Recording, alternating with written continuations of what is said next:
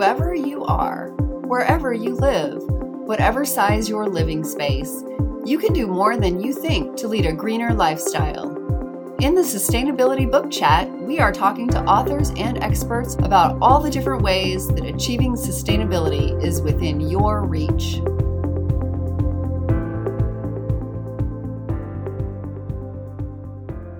Everyone, and welcome to today's episode. This is going to be a lot of fun for me because this is something that I have absolutely zero personal experience with. Today, we are talking to Bevin Cohen, author of The Complete Guide to Seed and Nut Oils. Welcome to the show today, Bevin. Thank you so much for having me. Some of you might think his name sounds familiar because you may have heard him a few months ago. We were talking about herbs and it's kind of funny when I was reading his book, I discovered that his interest in herbs is what led to his interest in seed oils because he needed a carrier for some of the herbal preparations he was making. And so that caused him to more seriously look at the oils he was using. And it's so funny how those two things fit together. And I never would have guessed it. So, you know, like so many things today, we buy something off the shelf and we think that it got there by this magical means that must be really super complicated. Like you must need to have a PhD or thousands of dollars of equipment or something to make oil out of something like olives or almonds or whatever. And like I always buy cold pressed because that's healthier. And so it sounds like, oh, this is so simple. You just have a press and you just press it. And that is the thing that's just always eluded me. I'm like, it can't be that simple. And then, ironically, today, as I was like reading over your book to prepare for our chat, I was munching on some macadamias. and then the light bulb went on. Like the reason I feel like this is so hard for me to think that it's just that simple, because when I'm chewing the macadamias, which have a 21 grams of fat per ounce or something. Like I looked at the bag and I'm like, yeah, there's a lot of fat in these. Um, like I'm chewing it up really, really small, but I don't feel oil floating around in my mouth, you know?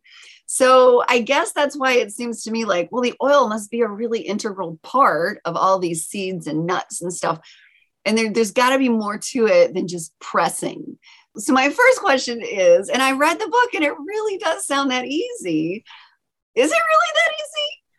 it's really that easy, Deborah. You know, and that's the funny thing when you're at the grocery store with so many things, unless you've participated in the in making or growing or or you know the production of these items, it, it's so easy to kind of gloss over the work that goes into it. We don't really realize what goes into all of these ingredients available in the grocery store. You know, when you when you visit the store and you see an entire aisle of oils, all these different oils to choose from. It's so easy just to walk on by, not realizing the labor that goes into it.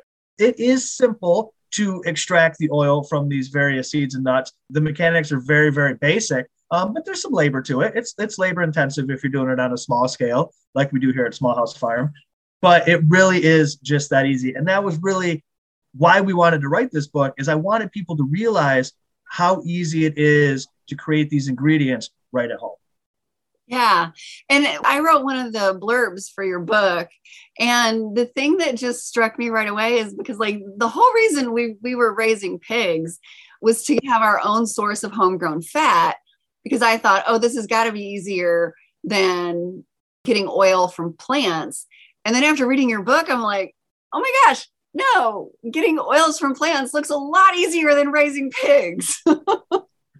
It is, but you know, there's multiple steps to it. We, you know, we got to grow the plants and harvest the seeds and process them and stuff. So it's definitely, like I said, there's some labor involved in it. But through the book, we guide you down the path of the easiest ways to accomplish all of these things. The easiest way to grow the crops, to forage for them, to process the seeds, to prepare them for the press, running them through the press. Every step of the way, we guide you to make it the easiest possible experience that you could have.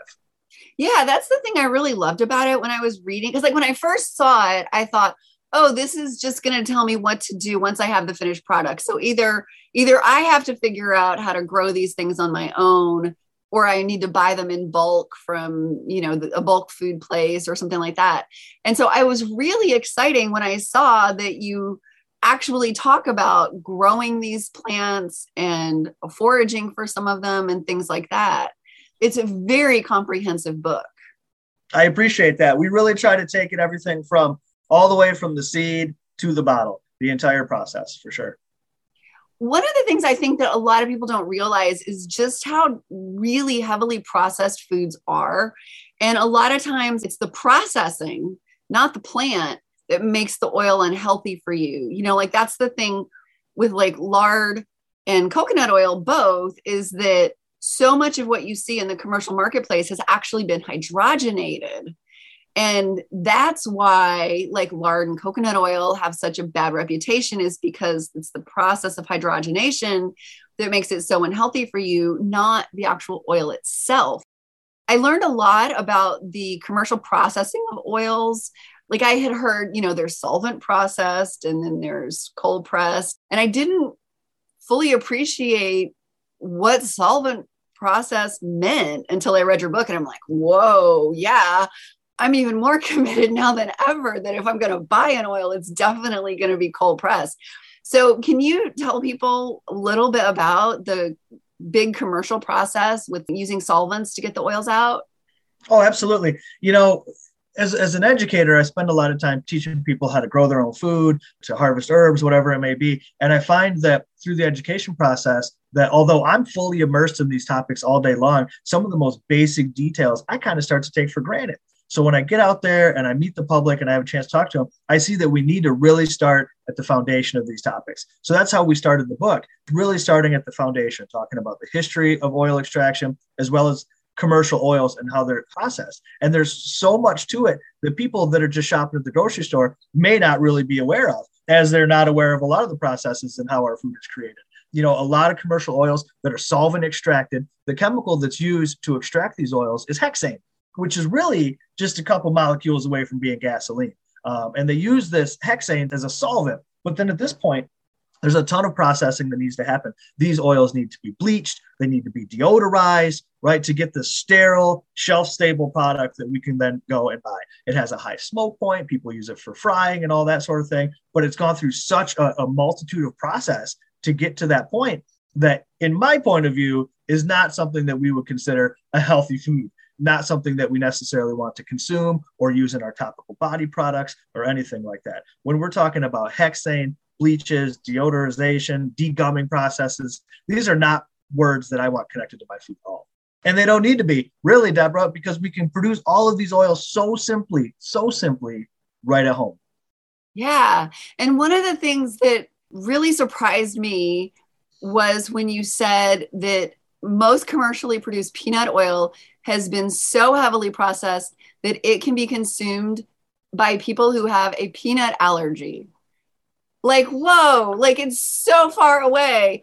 And it, it's funny because it that's not actually the first time i've heard that nugget of an idea because i was at a conference for um, bloggers and influencers a few years ago and there was actually people there in the vendor area from the national peanut association or peanut council or whatever they're called and one of the things they were saying was that oh even if you have a peanut allergy you can consume peanut oil and they didn't say you know, like the highly processed commercial peanut oil, which now I'm like, whoa, they should be. Because, like, I personally always buy the cold pressed, not deodorized, um, unrefined. Like, I buy peanut oil because I want that peanut flavor and stuff. Sure. And so, yeah, what, when I read that in your book, I was like, whoa so like it's not quite as simple as oh people with a peanut allergy can consume peanut oil it's really just the heavily processed stuff that it just doesn't really resemble peanuts anymore. It doesn't. It shouldn't even really be considered food at that point, I would think. You know, and that's an important differentiation to make for these folks. It's important to realize that difference.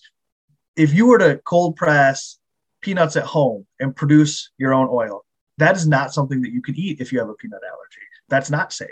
But these commercial, highly refined, processed peanut oils that would be safe to consume in quotation marks I don't think they're really as safe to consume as they want us to think that they are. As we move towards this local food initiative, so many people are looking to grow their own food or, or, know their farmer and buy local food and be healthy and be consciously aware of how our food is being produced. Our seed and nut oils need to be a part of that conversation. Seed and nut oils are something that we utilize almost in every meal that we consume in one form or another.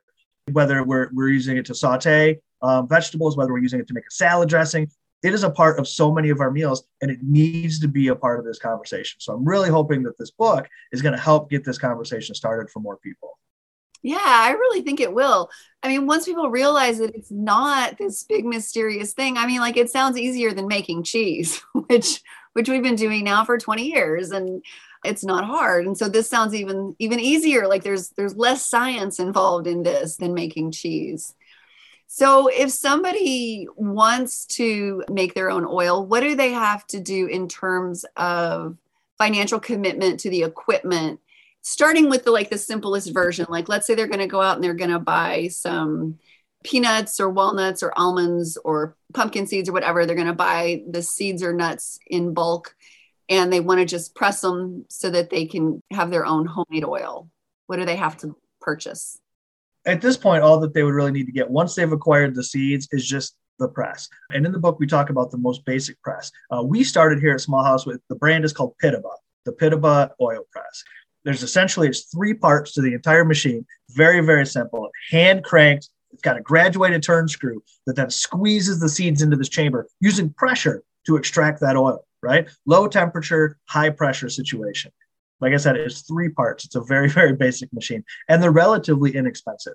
When we got ours, now granted, this was quite a few years ago when we bought ours, but I want to say it was around a $100 uh, that was maybe just going on a decade ago. So the price has probably gone up a bit, but they're still relatively inexpensive to get started with. And that's all that you need to get started.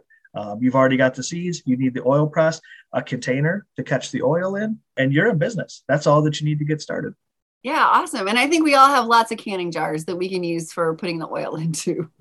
Plenty of them, sure, absolutely. And they work just fine for that um, not only for catching the oil as it comes out of the machine, but for storing the oil later. You can use a canning jar. Absolutely perfect. Just like anything else, you keep it in a cool, dark place away from the sun and heat, and these oils are going to last quite some time. A thing that I see that people do so often is with their, their cooking oils in the kitchen, they always store them in the cupboard above the oven. You always see that over the stove. And um, I guess it's convenient. It's close by when you're going to need it. But that's the worst place to store your oil, uh, you know, because of the residual heat from the cook stove. You don't necessarily want that. So it's important to keep your oils in a cool, dark place. Yeah, that is really good advice. I read somebody wrote that a few years ago and I saw it and I was like, oh, that's exactly what I do. And they're exactly right. Like that's the hottest place in the kitchen is above your stove. Let's talk about some of the specific seeds and nuts now. And since we have a black walnut grove here, I'm going to be uh, selfish and ask you some questions about black walnuts. I love the fact that you have photos in there because I've always wondered why my walnuts look so different than the kind that you see in the store. I knew they were black walnuts, but um, yeah, they just look a lot different than English walnuts. And I also didn't realize that they actually are native to North America and grow wild here. So that was interesting to know. Like, so for example, just kind of take us through the process with black walnuts. Like, if you wanted to make walnut oil with black walnuts, what would you do? Sure. And you know, black walnuts are a great one to get started with because they do grow wild. Where I'm at here in Michigan, very abundant. There's black walnuts all over the place. So getting a ready supply of the nuts, enough to produce quite a bit of oil, very, very simple. So when the nuts are mature, they're going to drop off the tree, right? They're going to fall off the tree, and that's when we're going to want to gather them up. You'll see right away that the walnut has this green hull on it, and we need to get that off, right? That's that's the first step is removing that hull. The easiest way to do this that I found, um, and this is one of the tricks that we talk about in the book. I tried to include all the tips and tricks that I've learned over the years into this book, so everybody already has it. They don't have to learn it through trial and error like I did, right? The easiest way that I found to get the hulls off these walnuts is to use one of those corn husking machines that's used to crank to remove the kernels from an ear of corn. Perfect. You load your walnuts into that, you give it a crank, it'll peel that hull right off of there, leave it out, right? Then we need to crack the walnuts. At this point now, we've got what would resemble a walnut um, that we're familiar with. Once the hull is gone, you've got what looks like a walnut. So we're going to want to crack those guys to separate the meat, the nut from the shell, right? And, you know, this could be a, a labor intensive process finding different ways to, to crack these shells. Um, there's a bunch of choices for different nut crackers that you can use, tabletop models, hand cranked, hopper fed jobs. And we talk about all of those things um, throughout the book as well. But sometimes the easiest way is just smashing it, right? Using a hammer or something like that. And we don't have to worry about breaking it up into too smaller pieces. That's kind of the goal here. We really just want to smash those things right up. Then we're going to take our walnuts. We're going to have the crushed nuts and the shells and all these things, kind of a big pile of debris. And we're going to put it into a large bucket of cold water, right? Cold water, and they're going to separate right out. The meat, the nut itself, is a little more dense. So it's actually going to sink in that water, and the shell's going to float. So we can remove that shell, clean up all that debris. So now we've separated our nuts. We've got them separate from all the different materials. Now we're going to want to leave them out to dry. We can put them out on screens. Some folks have used your oven. You could do that on a low setting, most certainly. Um, you know, sometimes folks will leave the door open, let them warm up, get all that moisture out of them that was in that cold water. And at that point, they are ready to go into the press. Already being crushed up like that, it's going to be a lot easier to feed them into the press. We've got a lot more surface area. We're going to get higher yields. Having put them in the oven, now they've warmed up a little bit, which is going to coax more of that oil out as well. So we're going to get better yields that way as well run it through the press, and in no time, you're going to have more walnut oil than you're going to know what to do with. Awesome. That sounds so great. So I admit I did not read about every single seed because I'm like, I'm never going to do that. But maybe I missed something good. So, is there any particular seed or nut that is easier like if somebody's brand new and they're like just just tell me which one's the easiest i want to start with the easiest I always recommend folks start with sunflower seeds. That's how we got started at Small House Farm many, many years ago uh, by pressing sunflower seeds. They're absolutely the easiest in my point of view. One, sunflower seeds are easy to grow, and you're going to get a lot of seeds, bang, a lot of bang for your buck on growing those things if you're growing them. But if you wanted to purchase them, they're relatively inexpensive, and you can typically buy sunflower seeds, black oil sunflower seeds in bulk from a lot of different places. So they're very easy to get at a low, low price, right? And then the cool thing about sunflower seeds is we don't have to take the shell off to run them through the press. No labor at all. Just load them right into your press with the shells on. In my experience, I actually get better yields on my sunflower seeds if I leave the shells on than if I deshell them, right? So load it right in there, all your sunflower seeds, run them through the press. It's that simple. Easy, easy stuff. Sunflower seeds is the best way to go. Oh, that is so cool. Okay, I'm going to try this now because we feed our goats black oil sunflower seeds because it increases their butter fat. So, so you've already got them. See how easy this is? Yeah, exactly. And we know where to get them. And so, if anybody's wondering, you will find these in the bird seed section of like your farm supply stores, garden centers, any place that sells bird seed. Like they sell big 50 pound bags of black oil sunflower seeds. And 50 pounds of sunflower seeds is going to produce quite a bit of oil. And think about how much oil you actually use in a day. If you use it when you're making your breakfast, what, a tablespoon or two, tablespoon on your salad dressings, you're only using really a few tablespoons a day. And so I always recommend folks only press what you need, maybe enough to get you through the week or something. The beauty of pressing your own oils is that they are fresh. They are the freshest oils you'll ever get your hands on. So they're more nutritious, they're more delicious, right? So don't press a whole bunch and then store it in the cupboard. You might as well be buying it. Press it as you need it, a small amount each week, and it'll be enough to get you through, and it'll be the most delicious oil that you've ever used. I love it. This is so great. This is even more exciting than I thought it was going to be. Is there anything else that people need to know before they get started? Well, you know, hand cranking an oil press, I try to make it sound very simple, but it can wear you out. You know, when I got started, uh, we pressed a lot of oil by hand. I'd be up all night, and I could only really get with my right arm. I could only get the rotation good with my right arm. My, my left arm just wouldn't get with the program. So it came became quite tiresome. I was pressing a lot more than what I needed for personal needs. We were offering them commercially. We were selling them at farmers markets and those sorts of things. So for what I was doing, I found it was necessary to upgrade to a more efficient machine, if you will. But and then we talk about this in the book as well. We can just take this inexpensive hand cranked oil press and upgrade that, right, for pennies on the dollar, very inexpensively to make it much easier to use. I walk you through all the steps to turn your hand cranked oil press into a bicycle powered pedal press. So then you can just sit on your bike, pedal the wheels, and it'll press the oil for you that way. Now that's about as easy as it can get, right?